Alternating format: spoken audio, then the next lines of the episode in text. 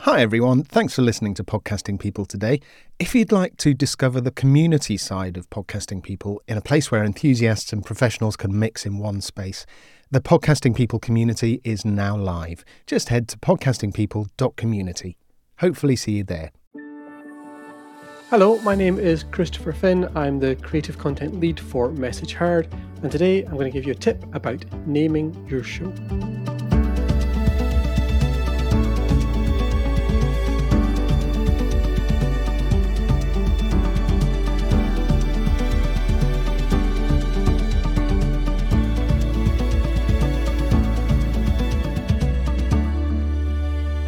Message Heard is a podcast production house based in London, and we make a whole bunch of shows for branded clients. We do co productions, we make our own editorial shows.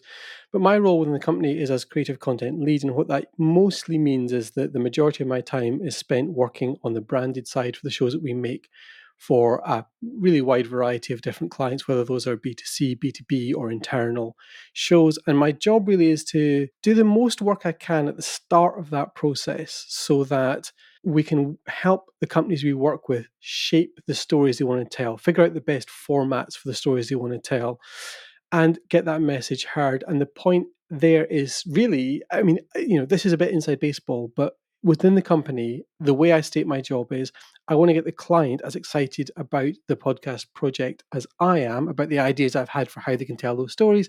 And then I want to turn around and make our team of producers internally within Message Heard as excited about that way of telling the story as well. Doesn't matter if it's the most exciting client or the least exciting client. I want us to be excited about the way we can tell the stories in a engaging, exciting, and ultimately effective way like most people, I started off in podcasting as a listener. And in fact, I started off as a radio listener. I would be working late as a waiter, as a student. I'd come home and I'd stick the radio on. It'd be either Radio 4 or the World Service, or weirdly for me, talk sport, which is odd because I like neither sport nor right wing provocateur commentators. Um, but something about it really worked for me at that time. But so I started listening to radio and then gradually did that really, I, like many people do this, that slide into podcasting of consuming some of the radio shows, especially from Radio 4 for me, that I would enjoy as podcast, as on demand listening and from there i got the itch and at one point when i was particularly creatively unfulfilled in a job i started my own little podcast and it was just me tasting different whiskies and talking into the microphone about my experience of them and the sort of history of whiskey. That podcast is still extant, but it's been many years since it was updated. And that kind of festered for a while until I was working at a publisher here in Scotland. And there were some internal changes, which meant that I was making my own role redundant, which is a fun trick to pull off if you can do it. And at that time, had some conversations with our chief exec uh, did a few different roles, but the one thing that came out of those conversations really was starting the podcasting channel at that publishing house in Scotland and ultimately developing a slate of a dozen, 15 more shows across lots of different verticals within the company. If you ask a lot of people what they love about podcasting, they will point to the fact that it's very accessible, and that's true. They'll point to the fact that it can elevate underrepresented or marginalized voices, and that's true. And those are things I love about it as well. But for me, there's one particular thing that podcasting is brilliant at, and that is turning dull activities great. So if it's something like your commute, and not to be too dramatic, but your commute is basically time stolen from you by capitalism. It's time that you don't have under your control. A societal machinery has taken away from you. And as podcasters, we are in an astonishingly powerful and privileged and honored position, such that we can be the reason that when you are leaving your house of a morning, your thought isn't necessarily, oh God, I've got to spend 40 minutes crushed into somebody's armpit on the tube. It is, thank God, finally 40 minutes of me time that I can catch up with that show that I love. I can sit virtually next to the table where these people are having a conversation. I can walk sneakily, virtually alongside these people as they talk. It's time for me. I am reclaiming that time. And that intimacy of connection, that authenticity of voice, that ability to be connected with people in time that otherwise would be ripped from you, that is intensely powerful.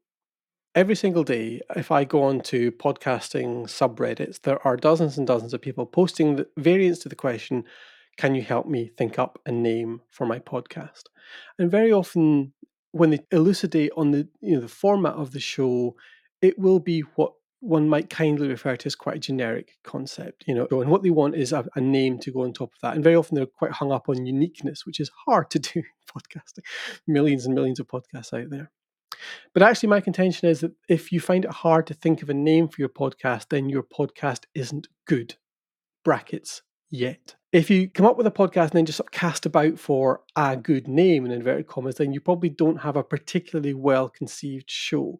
The solution, therefore, isn't necessarily just trying to come up with a bunch more names, but it is to rework your format and the mission of the show until the name is obvious. In other words, the name for your podcast should be a natural and inevitable consequence of its format and its mission.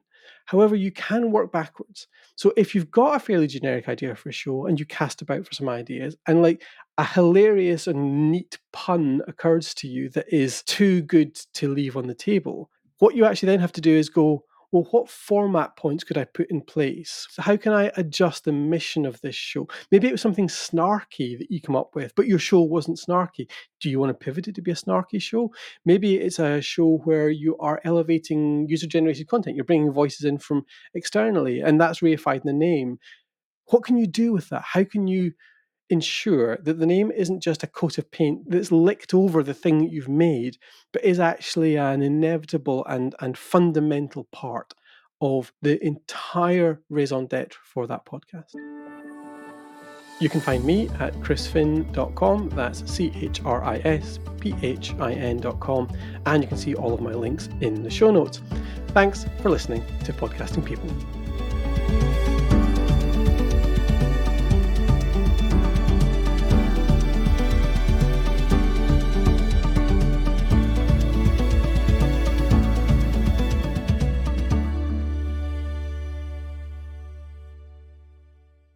Like the sound of this episode? The Sound Boutique can help with your show too, from fixing problem audio all the way through to producing full shows.